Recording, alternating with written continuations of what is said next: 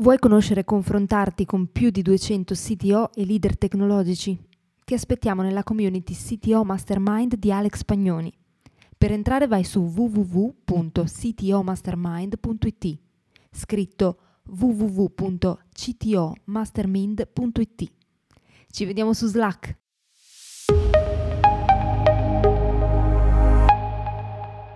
Sul termine DevOps ancora oggi in Italia c'è molta confusione. Qual è il giusto modo di fare divulgazione per cambiare le cose?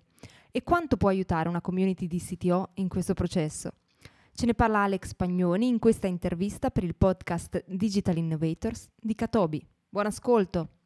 Ciao a tutti e bentornati a Innovation Spritz, la rubrica curata da Katobi all'interno di Digital Innovators.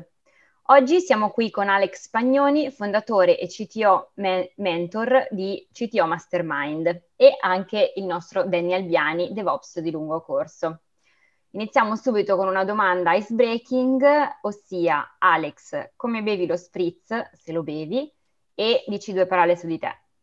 Sì, allora io sono una persona un po' noiosa, quindi non sono un grande appassionato di spritz, perciò quando me li propongono, che sia con Campari, Apple, eccetera, li bevo comunque perché tanto non mi fanno impazzire.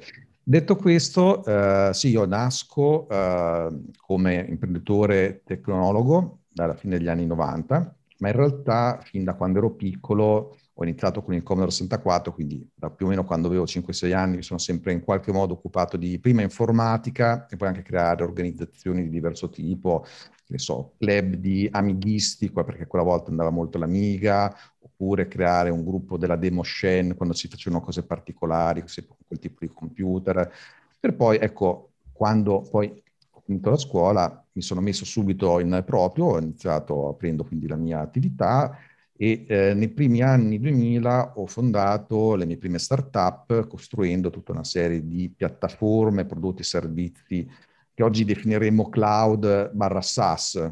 Allora non si chiamavano così, la tecnologia era diversa, ma a livello concettuale era quello, semplicemente ancora il mercato non era così grande come è oggi.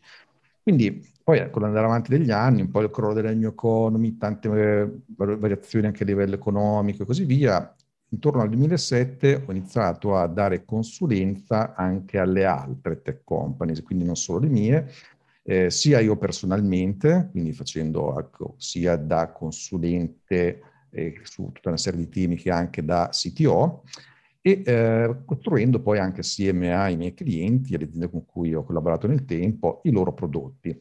Quindi questo ha portato negli ultimi anni alla creazione del CTO Mastermind, appunto, che è la community dei leader tecnologici italiani di oggi e di domani, perché sono molte persone che desiderano diventare leader tecnologico, quindi accogliamo anche quelli che magari sono ad oggi magari figure tipo più sviluppatori o ruoli di questo genere che però già sanno che vorrebbero andare verso questo tipo di, di carriera che chiaramente porta delle sfide molto diverse da quelle puramente tecniche in sé.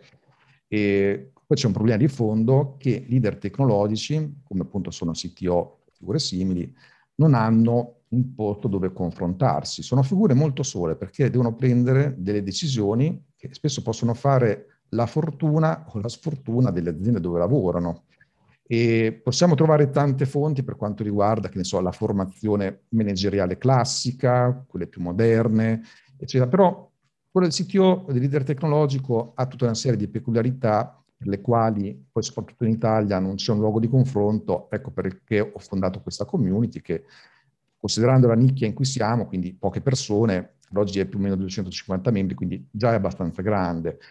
E poi nel tempo questo quindi mi ha consentito anche di eh, capire bene quali sono le esigenze anche di aziende tech e dintorni, ecco per il quale motivo io anche faccio da fractional CTO anche oggi e eh, offro anche tutta una serie di altri servizi che mi sono stati di fatto chiesti, istituzionalizzati con vari brand, Accelerant, Team Scaling, CloudOps, eccetera, eccetera. Quindi fondamentalmente io sono sia imprenditore che tecnologo e io personalmente faccio da mentore e fractional CTO. Bene, grazie, sei stato molto esaustivo e anche molto preciso, ma nei tempi, quindi perfetto. Eh, visto che hai eh, iniziato a parlare di CTO Mastermind, io vorrei concentrarmi più sulla parte relativa alla community, uh, CTO Mastermind è una community per CTO e per professionisti che hanno avviato la loro carriera in quella direzione. Quale pensi che sia il ruolo di una community nello sviluppo di una innovazione digitale che sia in grado di mettere al centro le persone eh, e poi anche le tecnologie in conseguenza, ma soprattutto eh, all'interno dei vostri cluster, quindi CTO e leader tech? Um, quali sono le maggiori frizioni negative che incontrate? Come riuscite a portare avanti, tramite magari anche la community, una cultura della consapevolezza uh, rispetto a quella che è la figura del CTO, la figura dei leader tech e più in generale uh, all'interno del panorama italiano questa tipologia di figure? Certo, allora in questo senso una community è molto importante proprio nello scenario tecnologico. A maggior ragione se parliamo di una community come sito mastermind, perché? Perché un po' nel mio settore quello che si dice è che in realtà quando dobbiamo costruire delle soluzioni a dei problemi, delle nuove piattaforme, nuovi prodotti digitali, eccetera, alla fine non è quasi mai veramente un problema di tecnologia in sé. Sì, ci sono anche problemi, sfide tecnologiche da risolvere, ma soprattutto è un problema di persone. Quindi anche l'innovazione passa soprattutto tramite le persone e deve essere centrica verso le persone stesse. Infatti molte delle tematiche che trattiamo proprio nella community, no? nel sito Mastermind, non sono prettamente tecniche, sì, ci sono anche dei confronti di questo genere qui, ma di solito sono più questioni, ad esempio, manageriali, di gestione delle persone, crescita del team, talent retention, ma anche avvicinarsi meglio a quelle che sono le esigenze dei consumatori, degli utenti, clienti, e quindi è in questo senso che nella community cerchiamo di aumentare le capacità dei membri in questi sensi qui. Quindi in, proprio in un posto in cui si fa innovazione, poi dopo mi spiegherò anche meglio, è chiaro che con la community noi non possiamo che andare nella direzione di aiutare i membri ad essere sempre più orientati verso un'innovazione basata sulle persone, proprio per i motivi che dicevo prima. Quindi cercare anche di avere una cultura di product ownership da questo punto di vista, quindi il prodotto in sé, come costruirlo in termini innovativi, che però non sia innovazione fino a se stessa, ma un qualcosa che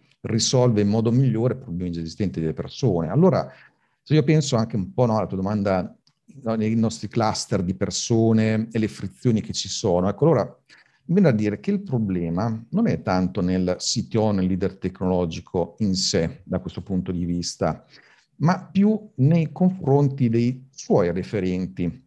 Perché? Perché in realtà diciamo, il, tech, il mondo tech è innovazione in sé. No? Allora, semmai il punto è che essendo la tecnologia ciò che ad oggi di fatto da diverso tempo abilita nuovi modelli di business, eh, basti pensare al cloud o all'intelligenza artificiale, quella vera, non insomma quella dichiarata così, ecco queste cose qui, cos'è che portano al di là delle innovazioni meramente tecnologiche, la possibilità anche di creare tipi di aziende che una volta non era possibile creare o se non con dei costi spropositati. Una volta se uno voleva costruire una rivista online, cioè doveva fare degli investimenti massicci in server, data center, poi costi fissi, no? Invece oggi io voglio costruire un mio digital media o un'iniziativa digitale, tac, prendo qualche risorsa in tempo reale dal cloud, costi estremamente più ridotti e a consumo che scala in funzione del successo, cioè cambia completamente. Allora in questo senso qui la parte tech non è soltanto la mera esecutrice, ma è proprio il motore dell'innovazione. Allora la frizione è questa, se invece i referenti del CTO, che sono quindi la direzione aziendale, chi decide, la parte business, se non capisce questo e tratta appunto la parte tech solo come mera esecutrice, Ecco che allora l'innovazione ne risente veramente tanto. Quindi non è il CTO che ha in sé un problema di innovare, perché è proprio lui quello che porta l'innovazione spesso, no? Poi semmai deve fare un lavoro diverso, che anche questo qui è quello che cerchiamo di fare nella community, di ehm, capire meglio sicuramente le esigenze e i problemi degli utenti, dei prodotti da creare, ma allo stesso tempo, ecco, la frizione che qui invece cerchiamo di risolvere è proprio questa qui, che il CTO spesso nasce come figura tecnica, e magari ha degli skill di tipo hard molto forti, quindi bravissimo tecnico, risolve problemi enormi, costruisce, spesso è anche il primo sviluppatore in una startup e così via.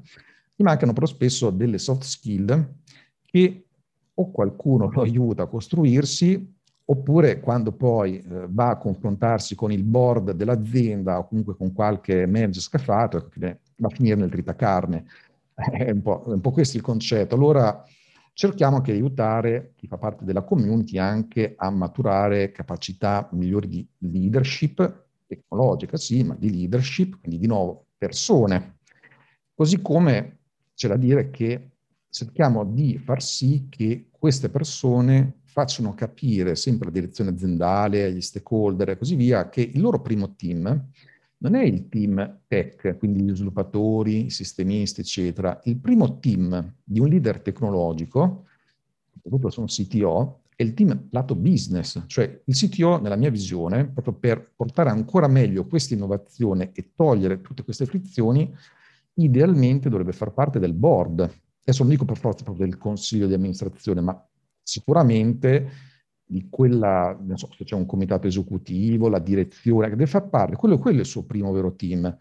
Quindi cerchiamo di eh, insegnare anche a queste persone come far capire questo concetto e arrivarci a questo risultato. No? Quindi di fatto poi miglioriamo anche le soft skill. Ecco come cerchiamo di ridurre questi problemi qui che una volta risolti contribuiscono notevolmente a innovare le aziende. Su questo l'esperienza ce, ce l'ho raccontato tante volte, un po' questo è il nodo centrale su figure di questo genere.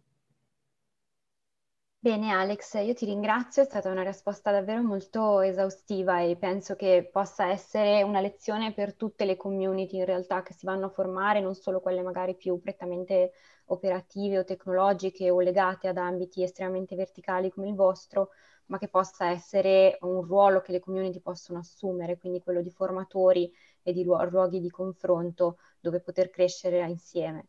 Um, da questo punto direi di passare la parola ad Annie in modo che la parte più tecnica possa essere affidata alle sue mani sapienti. Grazie Alessandra.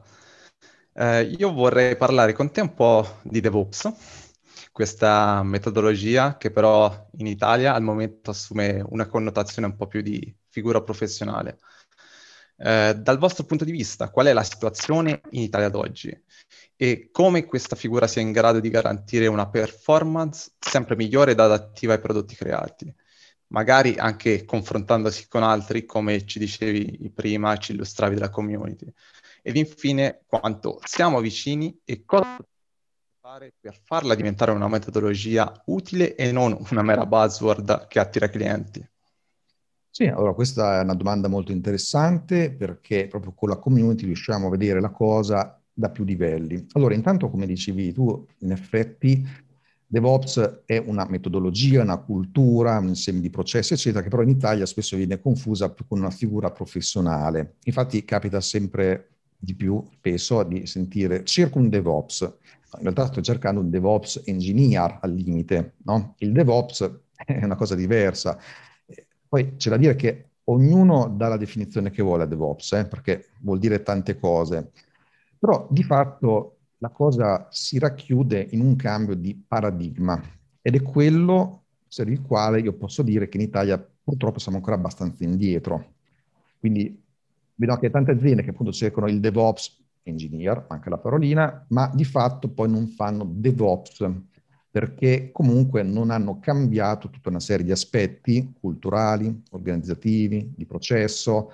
Ora, io devo dire che in realtà nella community ci sono delle vere e proprie eccellenze, ma questo ci può stare perché comunque una community magari raccoglie anche persone che sono appassionate particolarmente di questi temi, quindi molte aziende, start-up o multinazionali che hanno dei referenti che fanno parte della community, ecco, sicuramente li vediamo situazioni in cui i DevOps hanno fatto di tutto, ci sono addirittura team dedicati solo al tooling, quindi solo a come migliorare una serie di processi, quindi che fanno da supporto anche al resto del team. Arriviamo a livelli veramente notevoli, ecco. Ma tolta un po' questa parte qui di eccellenza, no? Che non voglio dire che è un po' una torre d'avorio, però, ripeto, la community raccoglie molte persone appassionate, quindi sicuramente becchiamo quelli che sono più interessati, ma quando però mi capita, ad esempio con Accelerant, no, il brand che dicevo prima, di fare dei check-up nelle aziende, in un team tech, in un reparto tech, e magari rappresentano più la qualità media italiana, ecco che allora quello che vedo, che spesso non sono neanche le basi, neanche i presupposti per parlare di DevOps. E questa è un po' la conclusione amara. Quindi in realtà ancora c'è un greenfield enorme sul quale andare a lavorare, a cercare di contribuire, perché c'erano tantissimi miglioramenti che possiamo avere grazie a DevOps, no? Quindi anche un po', venendo anche alla tua domanda, no? Quindi in che modo una figura barra anche una cultura di questo genere può portare tutta una serie di miglioramenti, quindi eh, maggiori performance, adattività ai prodotti. Beh, allora, consideriamo quelle che vengono chiamate delle engineering metrics, cioè delle metriche con le quali misurare l'efficacia di un team, no? Cioè, tante volte ci chiediamo, ma il mio team tech, soprattutto se io non sono uno che magari ne mastica di tecnologia, no?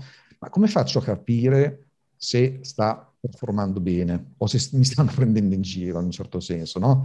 Ecco, allora, queste engineering metrics ne possiamo avere tante, ma alla fine ne sono state trovate alcune che sono allineate proprio a ciò che alla fine è DevOps, no? quindi questo cambio di paradigma, perché, perché una volta l'azienda, quando parlava di IT informatica, aveva bisogno di cicli di sviluppo lunghi, il classico waterfall, quindi dopo n mesi usciva qualcosa in produzione con tanti problemi.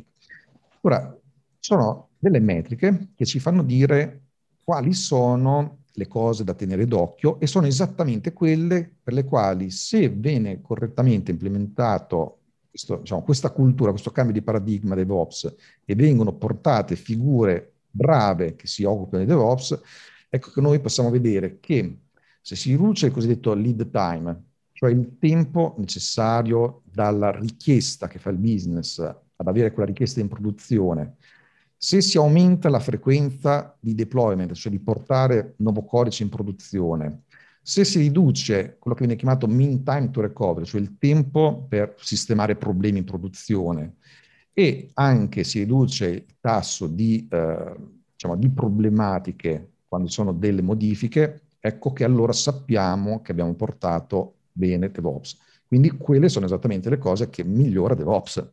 Poi ne migliora tante altre, ma a livello macro direi queste qui. Grazie mille, una risposta davvero esaustiva con uh, questo sviluppo anche, diciamo, tendente alla metodologia e magari hai dato anche un accenno di metodologia Scrum, credo uh, tu intendessi quello nella risposta. E ti, ti volevo chiedere un'ultima cosa, ehm, diciamo, eh, rispetto a quello che ci raccontavi tu prima eh, della figura eh, tecnica, però legata al business. In che modo quindi DevOps in questo caso può aiutare a garantire l'effettiva elasticità e adattabilità del business, eh, sostenendola soprattutto in momenti di forte scossa del mercato, ovviamente non solo. E inoltre ti volevo chiedere anche quali eh, tecnologie trattate all- all'interno della, della community e se avete dei processi regolati proprio da tale metodologia e se avete casi d'uso reali da esporci. Sì, assolutamente. Allora, il presupposto è che ormai sempre di più le aziende sono delle tech companies, anche quelle che non nascono tech company, no? Quindi adesso non sono io a dirlo, ma non tanti ormai che lo affermano da tempo, e in realtà è così perché se ci pensiamo, anche dei business come quelli dei ristoranti ormai hanno uno stack tecnologico, dalle delivery a... Cioè sono tanti pezzi tutti basati su tecnologia cloud, internet, eccetera. Quindi, fatto questo presupposto, è chiaro che alla fine, bene o male, c'è comunque tutta una serie di asset tecnologici che fanno funzionare sempre di più le aziende. Ora, dato questo presupposto, se ci ricolleghiamo anche a quelle metriche che dicevo prima, noi sappiamo che DevOps può veramente aiutare a garantire l'elasticità e l'adattabilità perché? Perché nel momento in cui un'azienda è in grado di portare molto rapidamente e in maniera affidabile nuovo codice in produzione, quindi funzionante, che produce risultati, ecco che siamo in grado di rispondere ai cambiamenti del mercato. Perché? Perché se come una volta bisogna aspettare sei mesi affinché una modifica o una nuova funzionalità andasse online, oggi possiamo farlo anche più volte al giorno, ecco che la cosa cambia. Ecco perché le aziende che sono in grado di innovare di più, ma soprattutto di resistere meglio di tutte al cambiamento, sopravvivere, anzi addirittura avvantaggiarsene, sono proprio quelle che hanno adottato queste cose qui, quindi con DevOps. Ecco cosa può fare DevOps. Rende le aziende molto più competitive, ne aumenta il tasso di sopravvivenza. Okay? Quindi questo qui è il grosso indicatore, il fatto che non andiamo in produzione in mesi o settimane, ma che teoricamente possiamo farlo in giorni o meglio ancora più volte al giorno. Quando abbiamo raggiunto questo, se il business è buono e il resto come mercato c'è, ecco che abbiamo la garanzia che la tecnologia rende ancora più abilitante e DevOps funziona. Quando invece in tante realtà purtroppo spesso invece si ha paura di andare in produzione perché mancano tutti i processi, non ci sono i test, non ci sono le procedure automatizzate. Ecco perché deve investire molto da questo punto di vista proprio per sopravvivere oggi in molti, in molti casi. Quindi parliamo di azienda ad alta frequenza, è un po' questo il concetto. E detto questo, di tecnologie specifiche ce ne sono veramente tante. Noi non ne consigliamo alcune specifiche perché dobbiamo guardare ogni volta il contesto, lì vale molto il buonsenso, perché ci sono tantissime situazioni, tanti stack tecnologici, quindi sono soluzioni cloud-based, altre no, ce ne sono in ambito, che ne so, Google, piuttosto che Microsoft con Azure, piuttosto che Amazon con AWS, tanti tool. Quindi quello che vedo semmai nella community che sono veramente tanti di questi strumenti. Allora qui l'indicazione è più che focalizzarsi allora sullo strumento in sé, che bene o male in qualche modo più o meno tutti funzionano nel loro contesto, e più allora concentrarsi proprio sui processi e la metodologia. Quindi sono su questi che ci dobbiamo soprattutto eh, soffermare. Ora, qui il processo innanzitutto parte dal abbattere quelli che sono silos aziendali, perché nasce da questo, DevOps si uniscono e la cosa andrebbe portata anche all'ulteriore livello, DevSecOps, metterci anche la sicurezza, quindi è la sua evoluzione, ma allo stesso modo coinvolgere anche le altre reparti, anche il marketing, il business dovrebbero farne parte. Quindi è qui che sicuramente dobbiamo pensare a dove andare a porre le nostre azioni. Casi d'uso reali, concreti, ce ne sono tantissimi, potrei raccontarne tanti, dico solo che anche qui dove effettivamente viene fatto questo tipo di lavoro, io vedo aziende che magari non nascono tecnologiche, dove il loro prodotto o servizio non è tecnologico, ma che di nuovo, come dicevo prima, hanno un successo maggiore. Anche durante il Covid, quelle aziende, perché sono state mie clienti, oppure le ho viste tramite la community, hanno reagito in maniera fenomenale e addirittura hanno potuto progettare la loro nuova versione dell'azienda, entrare in nuovi mercati e fare cose che prima non potevano fare. Quindi è un po' questo il, quello che posso trasmettere. Grazie mille Alex. Grazie mille Alex, veramente è stato super interessante, penso che possa aiutare anche gli ascoltatori di Catobi a farsi un'idea uh, ancora più precisa rispetto a queste metodologie e a come in realtà entrano nella vita delle aziende di ognuno di noi o comunque dovrebbero farlo sempre di più, eh, quindi dovremmo imparare ad approcciarci in maniera sempre più costruttiva e funzionale ad esse.